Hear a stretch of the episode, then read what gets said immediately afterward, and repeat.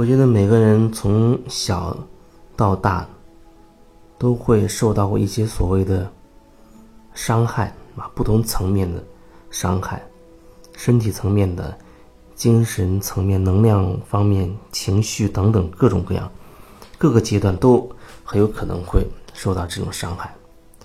觉得比较重要的就是在小时候受到的伤害，这里面可能更重要的是会跟性有关系，因为不断的接触到这方面的一些朋友，包括一些个案的，都会跟这个有很大的关联，因为对性，绝大多数情况之下，大家都是闭口不言的，很奇怪，我们是通过这种方式。出生的，通过性才有了生命，但是很多人他会很抗拒、很排斥，觉得这些东西是难以启齿的，它是有问题的，好像放不了台面，没有办法去明说。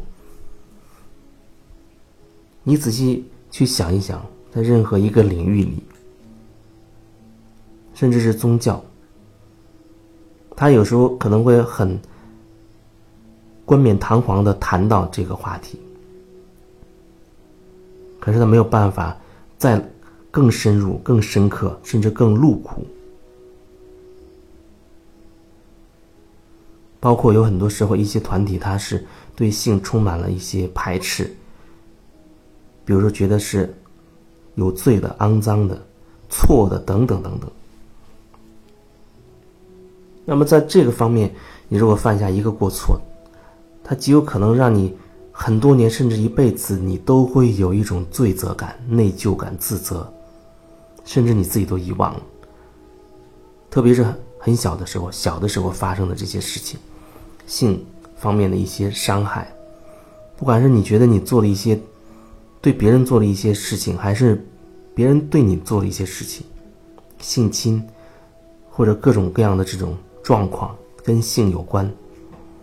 它都会很深的影响你成人之后的状态，包括你的个性。所以你可以好好感受一下，跟性有关的，从小到大，特别是小的时候，在你身上是不是发生过一些状况，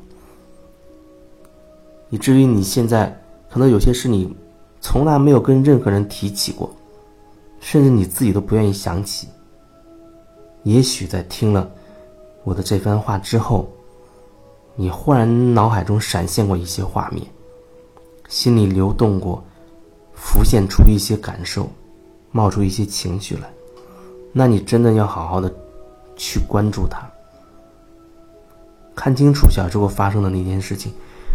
有时候人会很奇怪，他会以为那件事过去了，可是让你开始再去想那件事的时候。甚至你可能会发现，一想到那个场面，你还会有很多恐惧或者各种情绪，马上就会冒出来。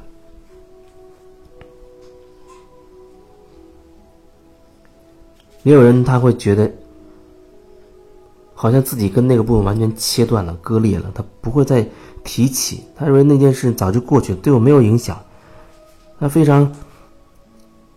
很浅的那种状态，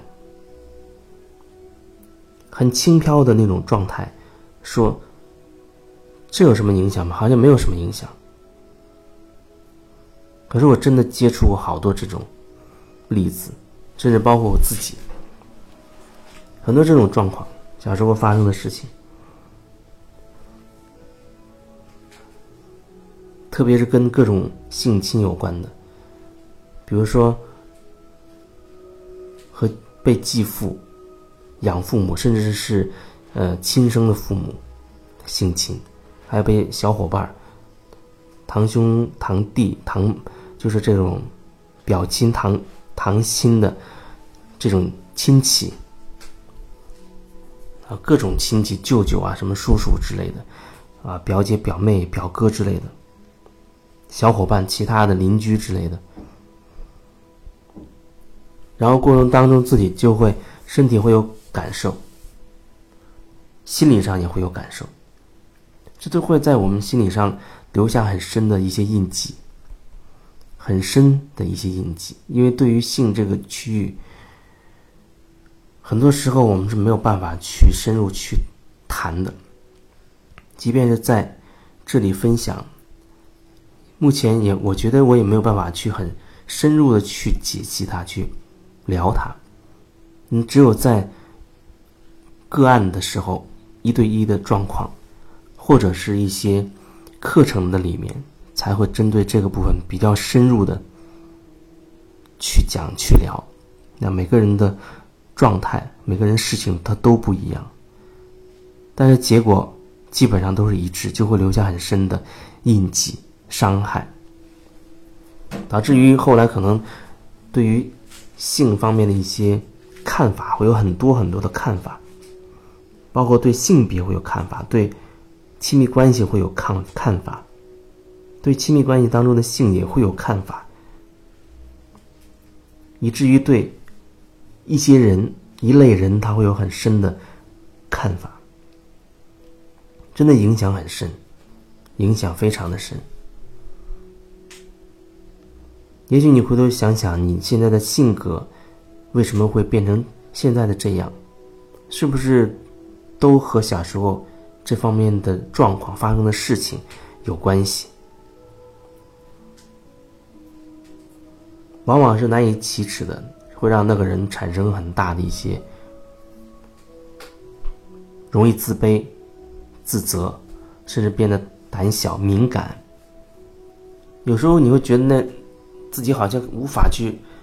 面对别人的目光去表达自己，好像总是在躲闪什么。那你会觉得这是一种害羞啊，不善言辞的表现。那背后其实往往都是因为他真的是在躲闪一个东西，他躲闪的不是对方的目光，躲闪的是内心的某一部分自己不愿意看见、不愿意表达、难以启齿的那一部分。他觉得那一部分是黑暗的，要把它完全的封印在内心深处，让他最好让自己完全的忘记，希望从来没有发生过。那种痛苦，有的时候你连接到，你感受到，那真的是痛彻心扉的感觉，伤害真的是很大。你甚至觉得，假如没有那样的事情发生，一定不会。造就此时此刻的你，因为那后面会有很多连锁反应。成年之后会发生很多很多的连锁反应，可是这不是谁的错。现在好像没有办法这样讲，因为在你心中一定是有一个错，要么自己错，要么是恨对方、恨自己。这一部分真的需要花很多时间、很大气力，甚至。很久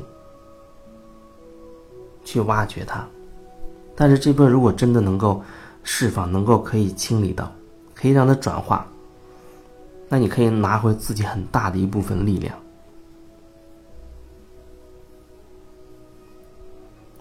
有的时候我们会说所谓什么光明啊、黑暗呐，啊，光明自己的光明的那一面啊，自己的阴暗的那一面，这个。跟性有关的，往往可能会被划到阴暗的、黑暗的那一面。可是那里也是你自己。这就像我经常会说，天堂是你定义的，那些美好的、有光的是你定义的；地狱也是你定义的，黑暗也是你定义的。黑暗也是光，黑色也是光，黑光依然也是光。可是我们内在却有这么多的评判，这么多的定义框架太多。我们是在地球上体验这种二元极性的测试。二元性，二元性的意思就是，事情它就会有正反两面。你看一个人，就会认为他是好人坏人，他是善良的还是邪恶的，是正义的还是邪恶的。你做事情是成功的还是失败的？就是始终一个词出来，它会有一个反义词。所以有时候做回自己，必经之路就是要不断的去解除这些自己定义的这些捆绑。看到事情，它本来就是都是有两面性的，而你不会执着于任何一个角度。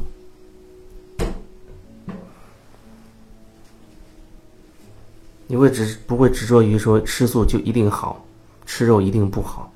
当你大力宣传你吃素怎么怎么样好的时候，你心里很可能对吃肉有一种很大的抗拒。那两股能量，它是互互为平衡的。因为你有了分别心，你有了吃素吃肉的分别心，所以才会导致一个能量会变成两股。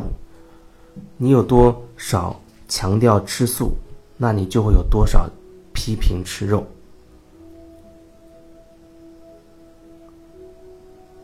如果你吃素是自然而然的，那你就去吃。每个人的身体状况不一样，他需要的东西不一样，每个阶段他所需要的也不一样。一个吃素的批评一个吃肉的，这就好比那个吃素的，他可能吃素了有很久好多年了，但是他以前也吃肉。你以前吃肉，现在吃素了，你觉得吃素好，这没问题。但你当你开始批评、批判吃肉的不好的时候，那我要说，其实你在批判自己吃肉的那个阶段，你是在批判自己吃肉的那个阶段。为什么？为什么？每个人都有自己的节奏，到了那个机缘了，他自然会有一些转变，会做一些事情。你也知道，你以前吃肉，现在吃素了。那你吃肉的时候，你没有觉得吃素好，甚至那个时候很可能你会抗拒吃素，认为有问题。可是你现在吃素了，你就开始批判吃肉了，这不就是有问题吗？这个吃肉的，他也有他的。时间点也有他的节奏，只是他现在这个阶段需要吃肉，他就吃了，所以不需要有这样多的批判和分别心，也不需要有这样多的执着、执念，这叫执念，这叫分别心。就像那些放生的，他会批判杀生的一样。之前你也杀生，甚至我们每时每刻都在杀生。那些放生的以前他可能也在不断的杀生。但是他现在会讨厌那些杀生的人，他觉得这是错的，那就是说明你在讨厌、你在批判当初那个杀生的自己。如果你可以完全接纳之前自己的杀生的话，那你为什么会去批判别人在杀生？每个人都有自己的阶段，都有自己的阶段。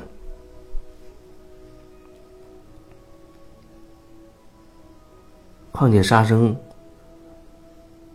处处都存在，就像我们肉眼看不见很多非常细微的生物一样。你一口空气吸进去，你就已经毁灭掉了很多生命。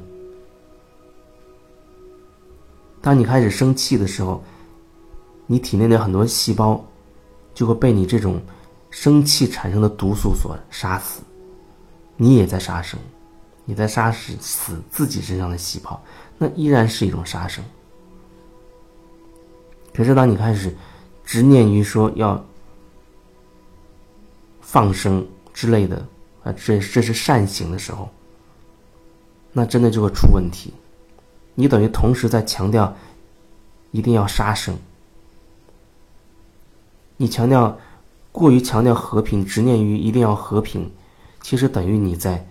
同时，在赋予恐怖那些恐怖的战争与能量，能量是你自己赋予上去的，是你自己定义的。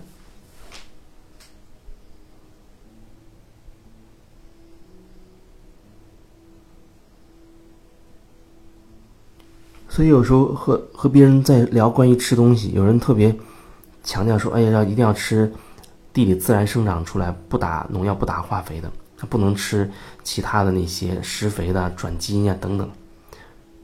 说起来是没问题，只是我们可能需要更深入去了解，我们吃的是我们对这个食物所赋予的意义，这个意义就是能量，一切都是能量，语言文字也是能量。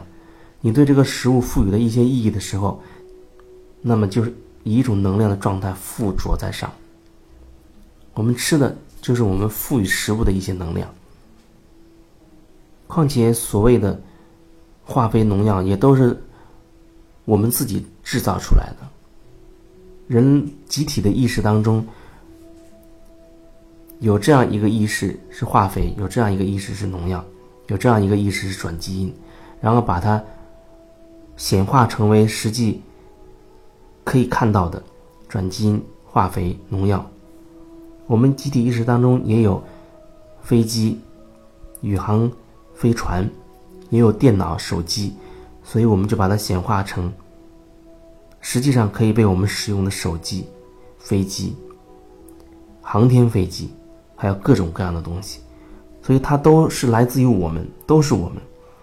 但是，一旦发明出来，你就会觉得汽车是汽车，你是你，你忘记了那汽车是从我们意识里面。拿出来的，是从我们的能量里面分出来的能量，它还是我们自己。不知道这么说你会有一些什么样的感觉？所有的这些说，其实我有一个想法，就是通过这样的表达，可能会让你的二元性的那些能量会相融一些，会融合一些，会让你的内在更加的敞开一些。当然。也欢迎你聊一聊关于你自己的一些想法、困惑、问题，都可以。你可以在这里找到我的微信，啊，加我的微信，聊更多关于你自己的。